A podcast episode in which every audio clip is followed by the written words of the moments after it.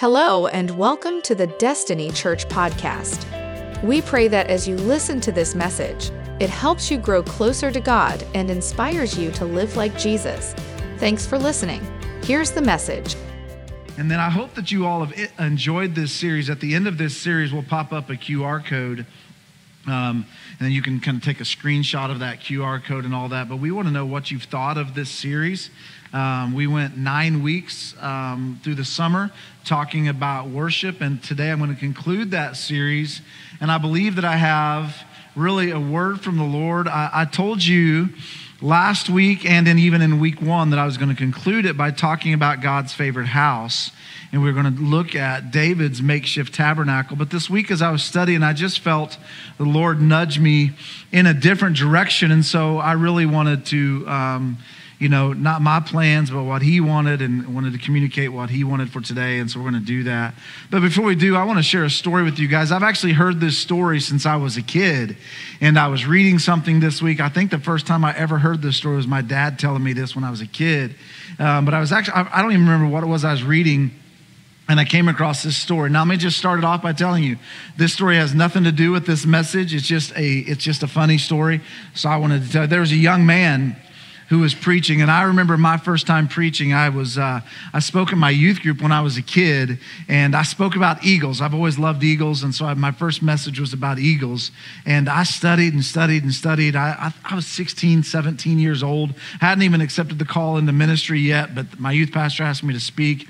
And so I had this message prepared, and when I'd go through it, not in front of people, it was like 17 minutes long. And I thought, hey, for my first message, that's great. I finished preaching my first message, I got done in six and a half minutes.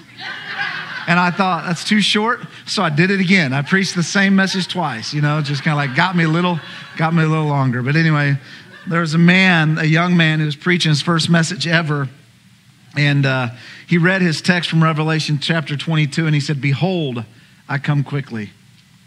And as he read that text, he got a little bit nervous as he looked out at the crowd and got, began to get a little bit nervous that people were out there, and he forgot what he was going to say next. And so remember the guy that taught him how to speak and preach said, Hey, if you get nervous, just reread your text. It might help it come back to mind. So he said, Behold, I come quickly. Still could not remember what he was going to say, what came next. And he thought, at this point in time, he's frustrated, angry at himself. And he kind of says it boldly and loudly. He says, Behold, I come quickly. But when he said that, he tripped and he fell into the lap of an older lady on the front row. And he said, Excuse me, excuse me. And she said, Don't worry. She said, You warned me three times. I just didn't pay attention. anyway, I thought that was kind of a funny story. Hey, if you have a Bible, turn with me to Genesis chapter 22. Genesis 22. This is our key verse for today. We're going to look at this a couple of times today, but I, I want to lay the foundation, kind of where we're going with this verse. Genesis chapter 22, we're going to look at verse 5. Abraham told his two young servants, Stay here with the donkey. The boy and I are going over there to worship. Everybody say worship. The boy and I are going over there to worship. Then we will come back to you. George Barna, he does a lot of research for churches and uh, he writes a lot of books and a lot of articles. And he studied millions of American Christians over the years. And he said this he said, out of his studies, he's discovered that the main reason millions of Americans go to church every single week is not to worship God, but instead to have a pleasing experience. He goes on to say that most Americans go to church to satisfy or please themselves, not to please and honor God.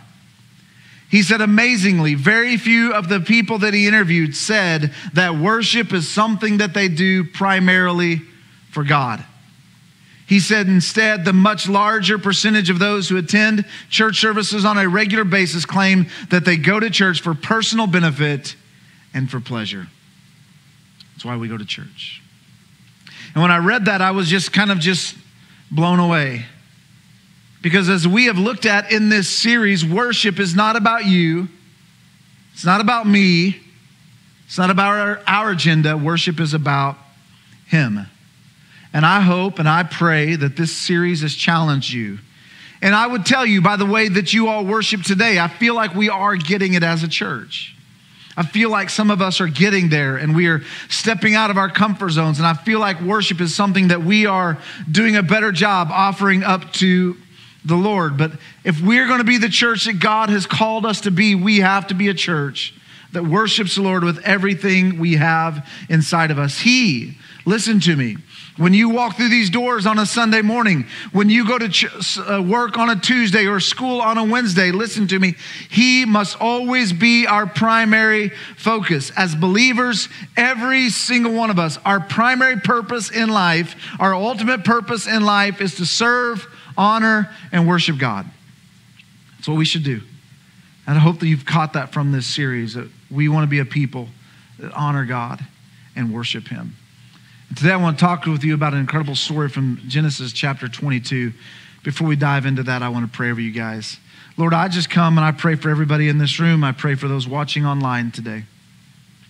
I pray that you minister through this closing sermon on this series called Kingdom Worship. Lord, I pray that Destiny Church, through our best efforts as communicators, I pray that our church has caught the heart of worship we have realized it's all about you. So today I pray that you give me clarity of thought and clarity of speech. Help me communicate what you desire today, Jesus.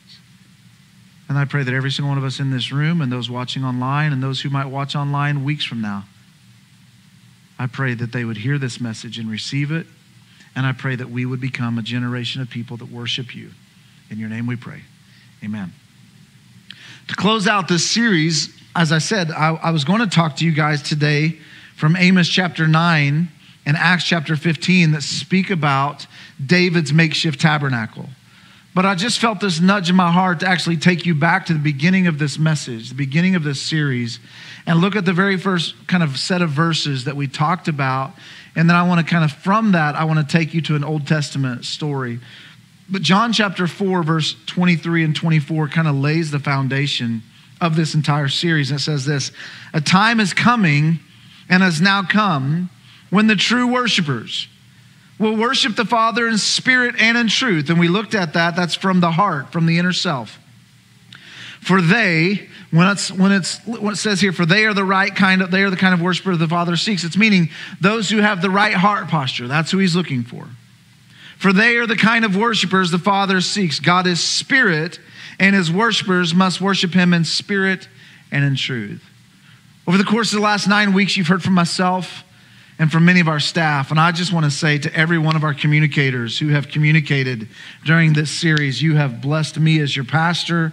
Every one of you have done an incredible job. Um, I was, if I was in the room or watching you online, I was extremely proud to know that you were on staff here at Destiny Church. Every one of you did a great job. But we, over the last nine weeks, we've talked about what worship is. We've talked about what worship isn't. We've told you that we were designed and created to worship. The last two weeks, we've looked at the seven Hebrew words of praise. Last Sunday here at Republic, we had one of the most powerful services I've been in at Destiny Church. It was just incredible. It was beautiful. And my hope and my prayer is that through this series, we've all come to this conclusion that worship is ultimately, I want you to hear me about the posture of my heart. That's one of the things I hope you've, you've captured from this series is worship is really about what my heart's saying, not what my hands are saying. It's my heart. I hope you figured out that worship is not, I mean, I can kneel all day long, but that doesn't mean I'm worshiping. I can raise my hands all day, but that doesn't mean I'm worshiping. My hope and my prayer, and my desire is that through this series, we've realized that it's about a heart of worship. If our heart isn't bent toward heaven, really our worship is done in vain. If we don't worship with our hearts, our worship is done in vain. And John chapter 4 tells us that God is looking for people. Kind of this is the Chad Blansett paraphrase, but God is looking for people whose hearts are bent toward Him. God is looking for people who love Him with all of their heart. And what I want to do today is I actually want to take you back to the Old Testament.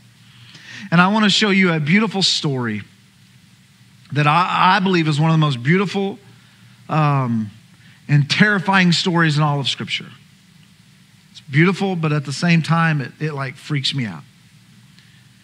But I think it's one of the most beautiful stories about a, a, a man who has a heart that's bent toward heaven. I want to talk with you about this story today. Um, the Bible, there's those who study the Bible in a serious way. Um, they have something called the law of first mention. The law of first mention.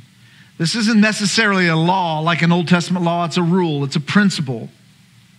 Um, but what it says is this is a way that people study Scripture. The law of first mention says that to understand a particular word, and you'll see kind of my definition here, but to study a particular word or a text or a doctrine, we, we need to find the first place in Scripture that that word or that doctrine or that idea or that text was revealed, and we need to study that passage.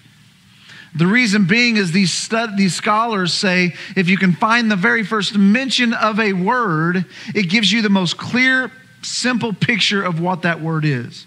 So, for the word worship, we initially find the word worship in Genesis chapter 18, verse 2, and it's the word shakah. Shakah. That's the first mention of the word or the idea of worship. Genesis 18, 2. Let's look at it here. Abraham looked up and he saw three men standing nearby. And when he saw them, he hurried from the entrance of his tent to meet them, and he bowed. That's that word, shakah. And that means that's, that's our first mention of the concept of worship in Scripture. Let me explain to you how we get there. Um, it doesn't say the word worship. It's not the first time it says the word worship. I'm actually going to show you that in just a moment. But it's the ex- first expression that we really begin to see of worship, or the word bowed down means to worship. And ironically, this first mention of the idea of worship that we see in Scripture is a verb. Remember what I've told you throughout this series worship is a verb. It's not passive, it's active. So here in second in Genesis chapter 18, we see what happens here is Abraham entertains three strangers who turn out to be the Lord and two angels. And the scripture tells us when he saw them, he shakah, he bowed down. And what that word means right there is like paying homage to a king or to a superior person. He bowed low in their presence to honor them. And that's the first place we see this idea of worship in scripture well the first mention of the word worship in scripture and you can go if you don't if you think pastor chad's just blowing smoke to get us to believe him you go and study this out you will find that what i'm telling you is accurate the very first mention of the word worship in the Bible is found in Genesis chapter 22, verse 18. So, four chapters after Genesis 18, and this is the story we're going to look at today. We've already read that word, Genesis 22, 5. Stay here. Me and the boy are going to worship. That's the word worship. But we're going to look at this story, but this is a story of Abraham and his son Isaac. And from this story, I want to give you three traits or three qualities of a true worshiper. Remember, John chapter 4 says the Father is looking for true worshipers. I want to give you, I think Abraham is the Old Testament example of somebody who worshiped the Father in spirit and in truth. I want to give you three examples of that. But before we do, I think that this story merits a little bit of digging into the background because if I just read Genesis chapter 22 to you, there's some cool things there, but you need to understand the whole background of what's happening. So I want to teach you guys just a little bit. As I said at the beginning, Genesis chapter 22 is one of the craziest stories in all the Bible to me. It's one of the most beautiful, scary, iconic stories in all the Bible and uh, it's it's just it's just it's just a crazy crazy story. But anyway, many years before Genesis chapter 22, um, God called Abraham, and we see that God called him to be the father of many nations. Well, Abraham and Sarah had no children of their own. All right, so we see this. Well, God gave several years after He called them, God gave them a promise, a promise that they would have a son. And this promised son, this is very important, he would be of Abraham and Sarah's bloodline. He would come from their blood, Abraham and Sarah. And that through that bloodline, there would be a generation of people outnumbering the stars and the sand on the seashore. This is kind of the promise that God gives. And this might not be a big deal if you hear that, hey, they're going to have a son. I have, I have three of them, you know? That might not seem like such a big deal, but when you realize that up to this point, Abraham and Sarah have been unable to have children. But not only are they unable to have children, it's estimated that when God gives them this promise, they're somewhere between 70 and 80 years of age. And so get this promise that they're going to have a child. Well, I don't know about any of you 70 or 80 year olds in the room, but I'm going to just start prophesying that all the, all the 50 plus are having kids. No, everybody's like, I'm out. I'm out of the church. Hey, I will say this. I've realized when I turned 47 years old, I turn, I'm 47 now, and I'm like, I'm three years from 50 plus. When I get to 50, we're changing it to 60 plus. I'm just saying, all right? Just, I told that to Tasha. I said, we're changing it to 60 plus because I just, I'm not there. I'm not there. But anyway. But this story might seem weird, you know, like no big deal until you start to realize some of what's actually happening. And so Abraham and Sarah are well past childbearing age, and so they have, but they have this promise from God. I want you to hear this. So, what Abraham and Sarah do is they wait several years and they still have no child. And so they come up with a plan. And so they're like, hey, this isn't happening. Maybe God didn't mean that Sarah, you would have the baby. Maybe God meant it would happen another way. And so Sarah goes to her servant, Hagar.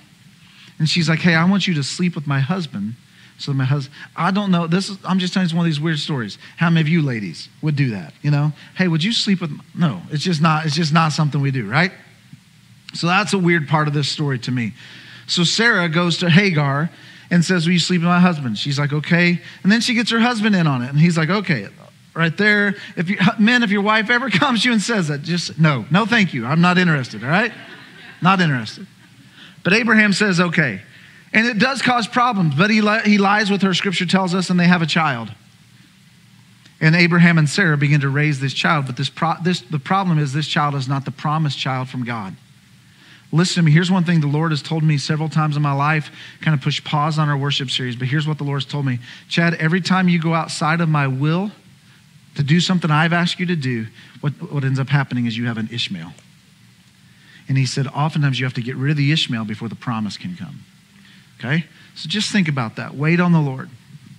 And so Abraham and Sarah have this, and Lord comes to them in chapter 17. He says, Hey, this isn't my plan. All right, let's look at, let's look at this in chapter 17. God came to Abraham, verse 15. As for Sarah, your wife, you are no longer to call her Sarai. Her name will be Sarah. I will bless her and will surely give you a son by her. I will bless her so that she will be the mother of nations. Kings of people will come from her, not Hagar right? The promised son is coming through Sarah. And Abraham and Abraham fell face down. He laughed and said to himself, Will a son be born to a man a hundred years old? Will Sarah bear a child at the age of 90? And Abraham said to God, If only Ishmael might live under your blessing. Then God said, Yes, but your wife Sarah will bear you a son, and you will call him Isaac, and I will establish my covenant with him as an everlasting covenant for his descendants after him. Remember, I'm just trying to lay some groundwork so you so we can get to Genesis chapter 22 because I truly want you to understand what's happening and so you can truly understand what's happening with worship. But to understand this even a little bit more, in, in Genesis chapter 21, skip ahead to Genesis chapter 1, we see that Isaac is now born. We see that Isaac is born. The promised son is born to Abraham and Sarah. They have their own child. At this point, Abraham is around 100. Sarah's around 90 when they have their first child. Can you imagine this um, at that point? They've waited a long time. But the promise from God is finally fulfilled. But before we jump into chapter 22, I want you to see this. It's helpful to realize and to know, because this is why I want you to understand when you read Scripture.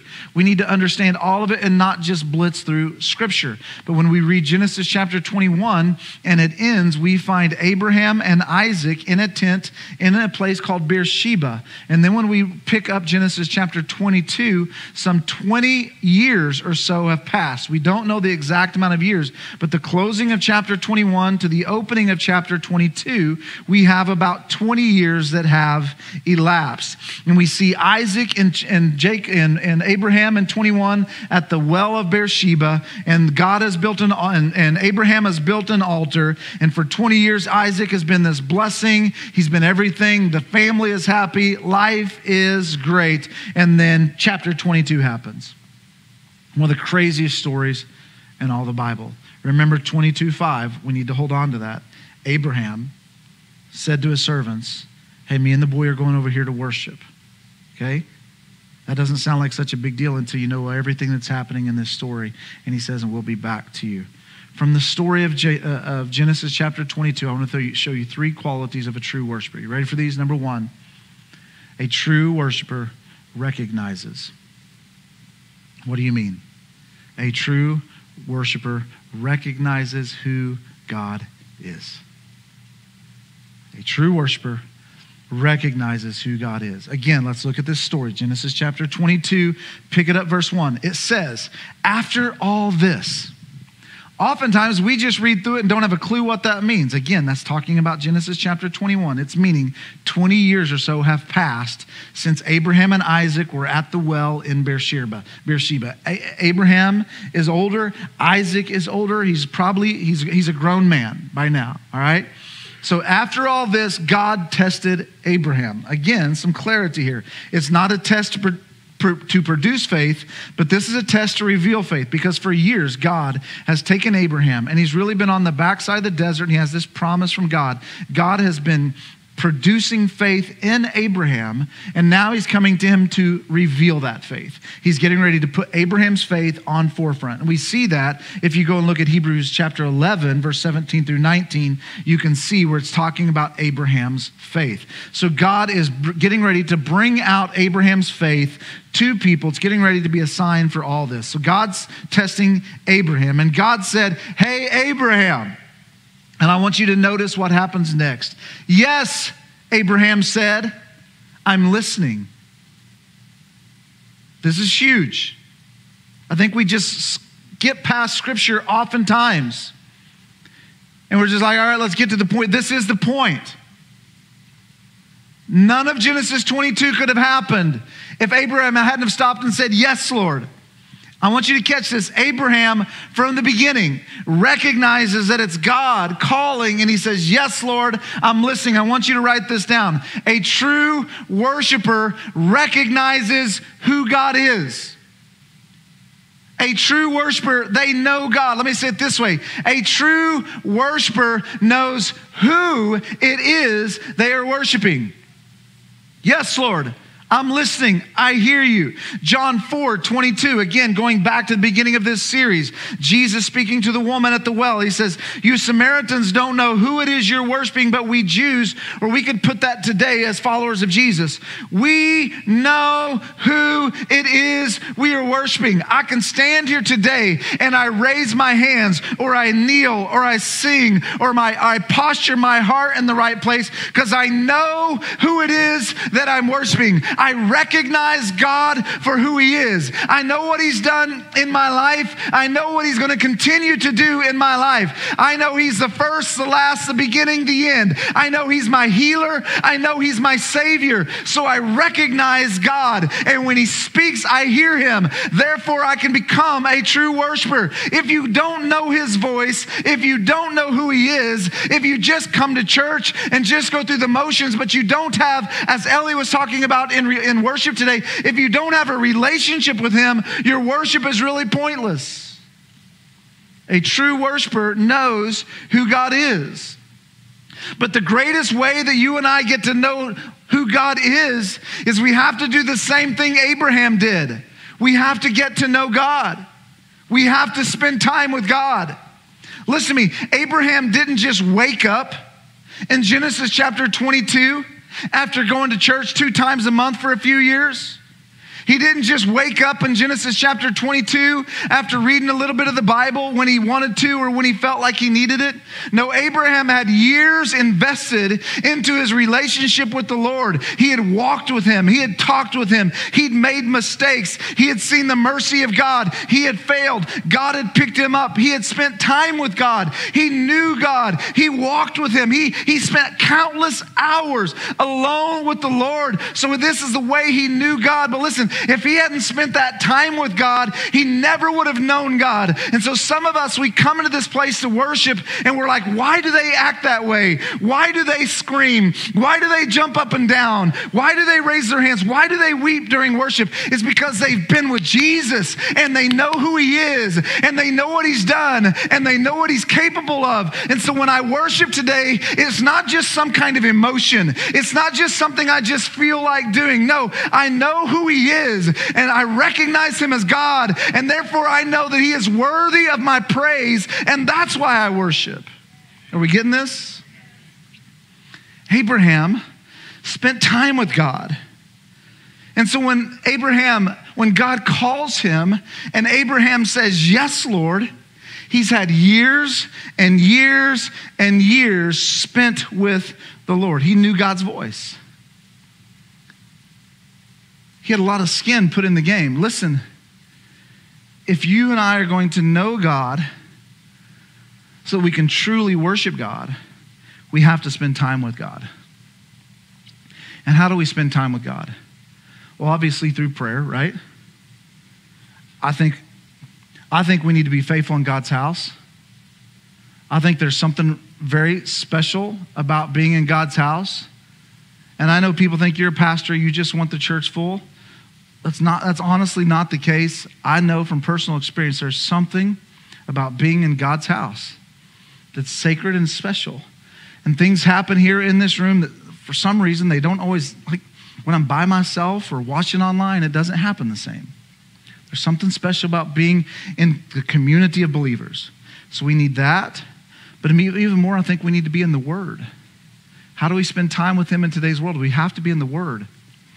Listen, a lot of us are looking for a word when the word already has a word for you. We're looking for, God, would you speak to me? He already has.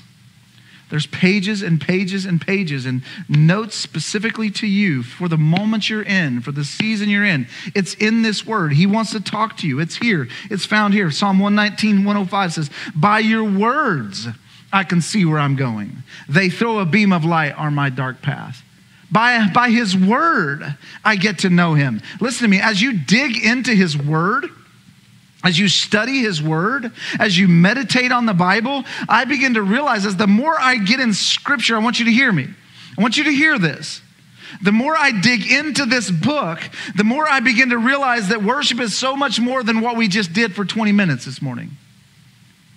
The more I begin to dig into worship and the more I begin to dig into scripture, I realize that God is worthy of my worship, that God desires my worship, that God designed me to worship. The more I dig into it. Listen, some of you had never heard those seven Hebrew words of praise we talked about last week, but those words mean worship, hands raised, kneeling, shouting, sh- raising our hands in advance and thanking God for what He's getting ready to do. Not only what He's done, it's biblical. Worship is God honoring. But listen, if all I do is come to church on a Sunday every once in a while and just hear the pastor say I need to worship, I'm not going to think anything about it. But when I spend time with God, number one, I'm going to realize that it's biblical to worship. But as I spend time with Him and then He begins to whisper to me through His Word, I'm going to begin to desire to worship Him. Why? Because I realize He saved me, He healed me, He did this in my life, He did that in my life, and I know through His Word who God is, and it's make makes me want to worship Him.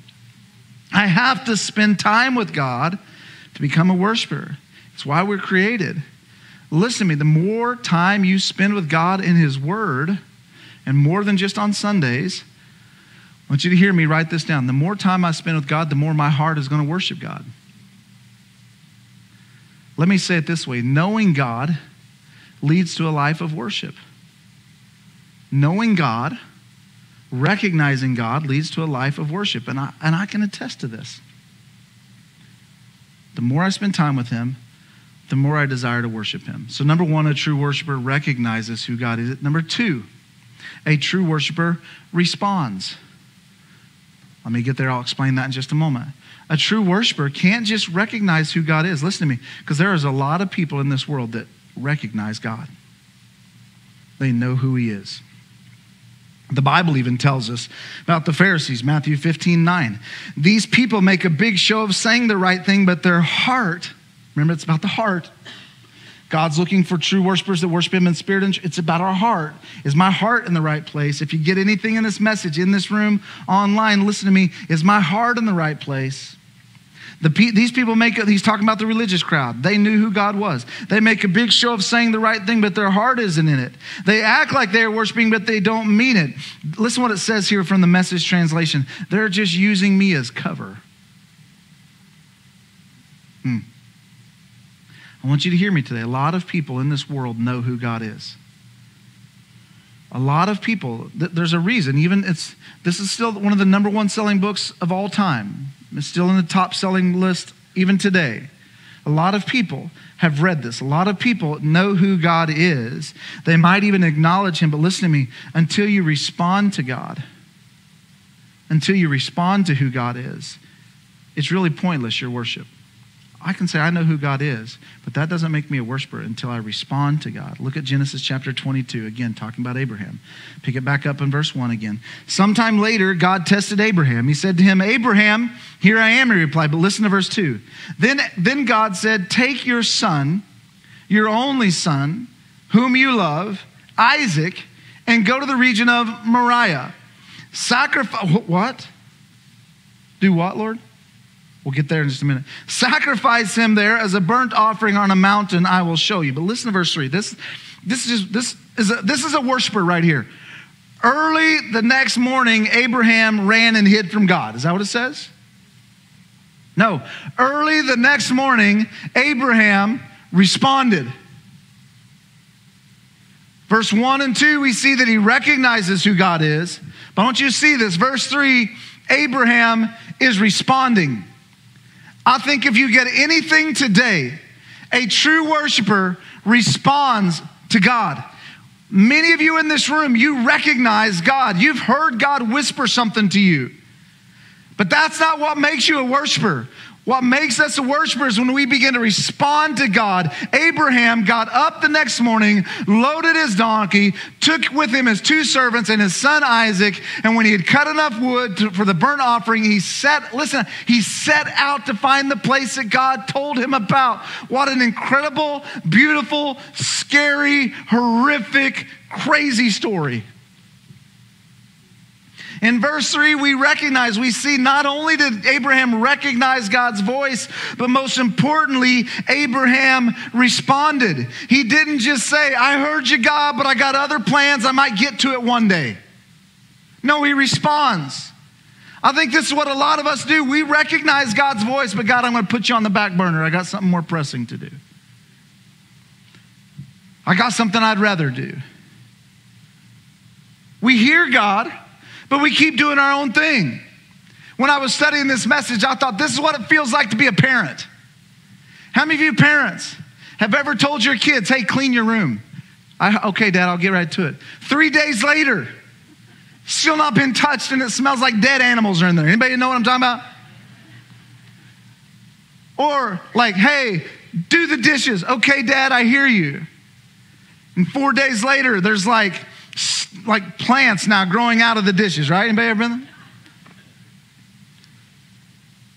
We hear the voice oftentimes, but we're too busy doing what we want to do to respond to God. Anybody getting this? A true worshiper, we can't just say, I hear you. A true worshiper responds.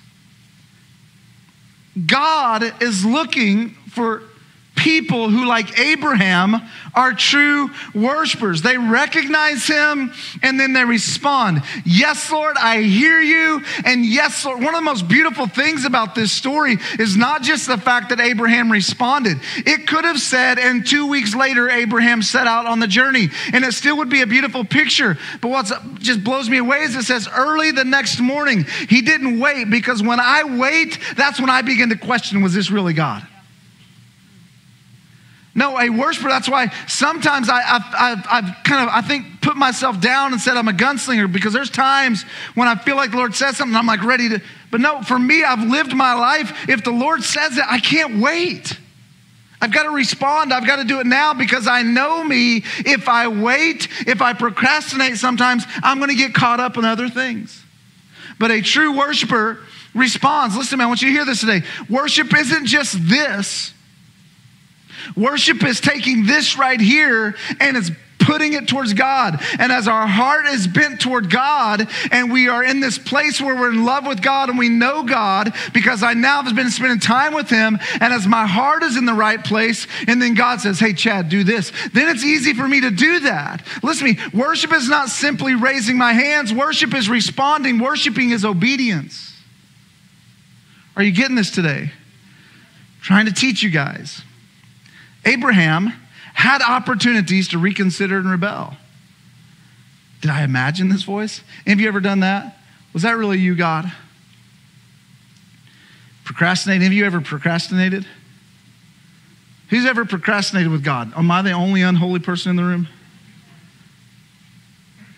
Eight of you have. The rest of you, you are like really anointed holy people. I am, you should be on the stage, not me. But I, there's been times, listen, there's been times I procrastinated so long that it then became impossible for me to obey because I missed the moment. And listen to me, in my disobedience, I could stand there with my hands raised. Am I worshiping? No, because my heart's in the wrong posture. Are we getting this? Perhaps Abraham could pretend he never heard the command. Of your kids, any of your kids ever done that one? What, Dad? I didn't hear you. Yes, you did hear me. You just chose not to respond. Let's say it this way Any of you ever pretended to not hear your spouse? Come on, be honest, raise your hand. There's a few of us that are honest. Listen to me, I want you to hear me. It's one thing to like not respond to your spouse or your parent or your child. It's a completely different thing to respond, to not respond, or to ignore the call of God. I want you to put yourself in Abraham's shoes for just a moment. I want you to hear me, and I'm going to start wrapping this up. What if God came to you today with a seemingly far fetched idea? What would you do? How would you respond? If God came to you today and said, I need you to pack it all up and move, but God, no, I need you to. What would you do? If God told you today to take everything you had in your wallet and in your pocket and give it, what would you do? If God came to you today and said, I want you to quit your job and take a step of faith, what would you do? If God told you, hey, that person who's hurt you very deeply, I want you to call them up today and tell them you love them, what would you do? How would you respond if God came to you with some seemingly far fetched idea? Would you ignore it? It's too difficult. I can't do it. Would you hope that you heard wrong and go back to the drawing board and go back to prayer? Lord, let's try this again. I think I missed you. Would you look for loopholes? How would you respond? You see, Abraham didn't look for a loophole, he was obedient. And listen to me today one of the most crucial elements. See, we think, oftentimes, what we think of worship is all about this. One of the most crucial elements, I want you to hear me, one of the most crucial elements of worship is obedience obedience. Listen what it says in 1 Samuel chapter 15. What is more pleasing to the Lord, your burnt offerings and your sacrifices, or your obedience to his voice? Listen, obedience is better than sacrifice. Look at Psalm 51, verse 16 and 17. You don't want penance. This is, this is David talking to God. You don't want penance. If you did, how gladly I would do it. You aren't interested in burnt and offerings burned before you on the altar. It's a broken spirit you want. remorse and penitence, a broken and contrite heart, Lord, you don't you don't reject. What are these verses saying? Sacrifice has its place. But if I'm saying I'm sacrificing but I'm not obeying, it's in vain. It's in vain. Worship is all about obedience, it's about my heart posture. God is looking for people who have the right posture of their heart. God is looking for people who will obey. John 14, 15. We've looked at this verse several times the last few years as a church. If you've walked through freedom, you've heard this verse. John 14, 15, though, tells us, If you love me, you're going to keep my commandments. If you, what's he saying? If you love me, you recognize me, you've gotten to know me, you're going to respond to me. That's what this verse is saying. If you recognize me, you know me as God, you're going to respond. You're going to do what I've asked you to do. God is looking for people who will respond. Number one, true worshipers are people who recognize who God is. Number two, true worshipers respond to God. And then number three, true worshipers release. What do I mean? True worshipers have open hands. True worshipers, let's say it this way true worshipers give God their very best. True worshipers give God their very best. Let's look at Genesis chapter 22, verse 2. God said, listen what he's saying here take your son, your only son. Remember, we talked, we, I gave you a little bit of background. I wanted to give you the background so you'd understand this. Ishmael, at this point, one thing I didn't tell you is God told Abraham he had to send Ishmael away. Ishmael is gone. Ishmael and Hagar, God said, That's not the promise. I'll bless him, but it's not going to be blessed in your house send him away. So Isaac's the only one left. And God says, I want you to take your son. And God says, Your only son, whom you love. And I want you to go and I want you to sacrifice him there. Can you imagine this, guys? Do what, Lord? This is my only son. This is my best and only. This is the one you promised. This is the one we made mistakes over. This is the one we cried over. This is the one we laughed at you about. This is the only son, God. This is the son you promised. You said that you would bless me through this son. Now you're telling me to get rid of this son? Can you imagine this right here? Now you want me to sacrifice him? God, surely you don't mean give my best son. It doesn't make any sense. And I'll tell you, this is, I've said it multiple times, this is one of the craziest stories in the Bible, but it's one of the most difficult ones for me to fathom. We have the ability to have hindsight, right? And we get to look at scripture and know that God never intended for Abraham to sacrifice Isaac. He literally was t- producing faith, right? It was testing faith, revealing faith. But Abraham didn't know it at that point in time. Here's what's beautiful to me Abraham was willing to do it.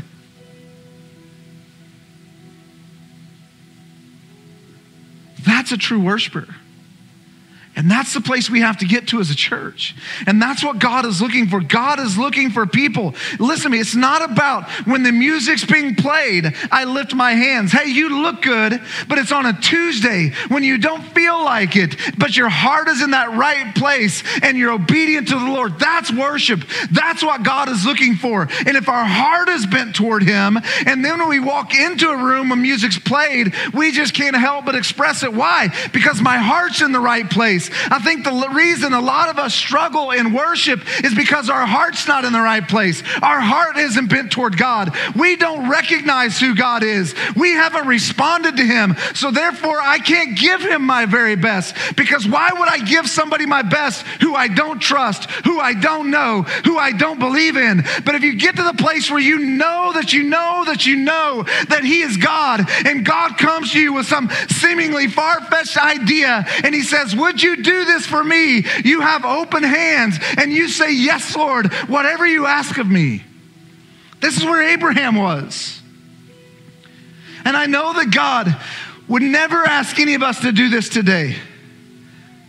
I would lay down my own life before I would ever give up on any of my kids, before I'd give up on my wife. But I will say, Destiny Church, that God is coming to us and He's asking us to give Him our best. And as we close out this series on worship, Destiny Church, as your pastor, I'm coming to you and I'm asking you, will we be a church that is full of worshipers like God is looking for, who give our lives, we give our dreams, we give our desires, we lay down our bank accounts if they necessary, we lay down whatever it might be, my job, my future. This is what God is asking of us. God is looking for worshipers whose heart is fully postured to Him, and He comes to us and we say, I'll give you all that I have, all that I am, all that I desire. God God, it's yours. That is the place of worship. And when you can come to that place, then you can know that heaven is looking down and smiling and say, That's a worshiper.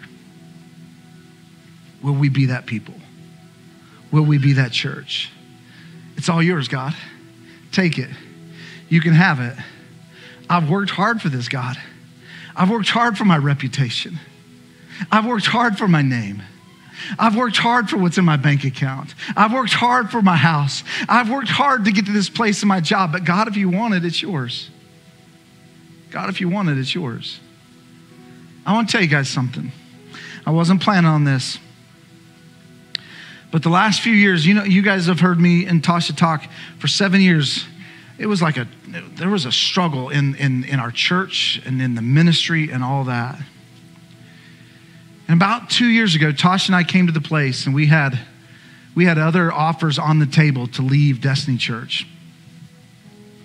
And we came to that place where we were really considering it. It was like, do I want to be the main guy anymore? And I came to that place and I was like, yes, Lord, I'm ready. And then soon as we said yes, Lord, both of us, we're like, yes. We talked to our kids about it. Hey, what would you guys think about this? And our kids were kind of like, okay, let's do this.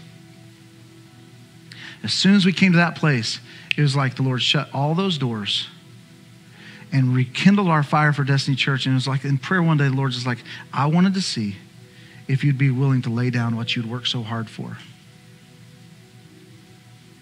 And I think now we're moving into a season of anointing and ministry like we've never known at Destiny Church, not because we just stayed faithful but because we are willing to sacrifice it.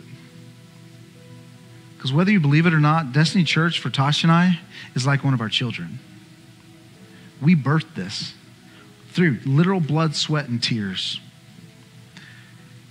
I'm telling you that because some of you have some things that you're, you're, it's like we have like sections of our life that we'll give to God, but other things we won't.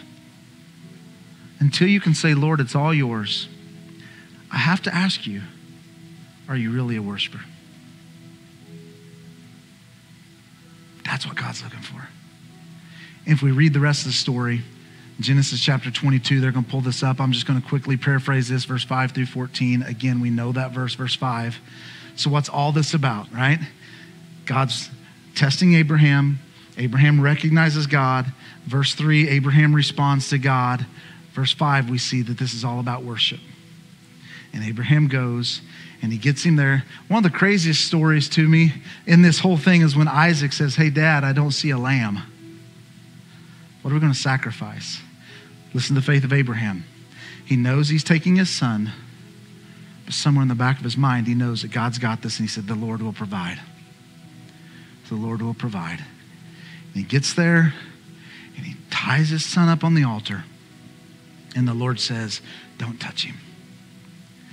And in that moment, there's a lamb that appears. And Abraham sacrifices that lamb. And from that moment forward, it's blessed. Abraham's blessed. Isaac is blessed. All of that. What a beautiful picture of worship. And that's what God is asking of us, Destiny Church. Will we recognize him? Will we respond to him? But most importantly, will we release all that we have to him? Thank you for listening to today's message.